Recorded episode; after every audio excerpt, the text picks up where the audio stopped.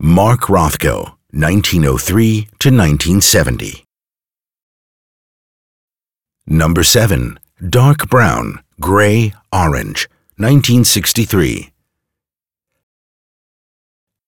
After World War II, a group of young artists in New York began painting large-scale abstract pictures in empty factory buildings.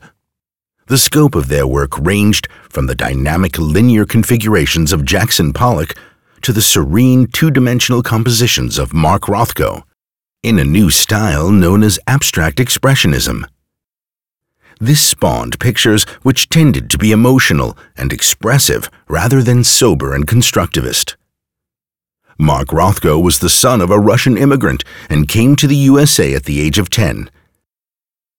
He discovered his distinctive style in 1947, after which time he no longer named his paintings, reducing them to a few suspended rectangular color fields. In this picture, he has painted the gray, white, and orange brown colors in multiple layers on top of a dark shimmering base. The small lower rectangle appears to be a plinth for the upper area which is bathed in light. The color tone is muted and harmonious.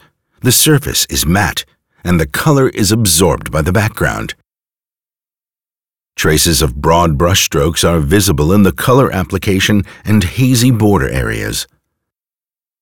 From the artist's perspective, the large-scale format is intended to give the viewer the impression of being simultaneously surrounded by color and immersed in the picture, which is also why Rothko did not frame the painting.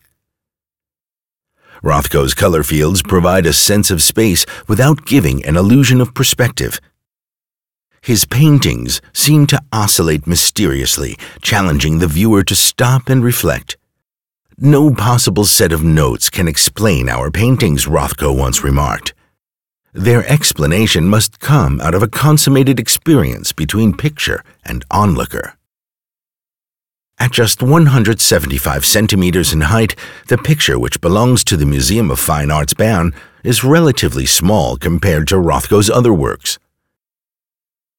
It dates from 1963 and can be assigned to a transitional phase in the artist's career. While Rothko's earlier works were painted in vibrant colors, his palette became darker as he increasingly came to favor black and gray.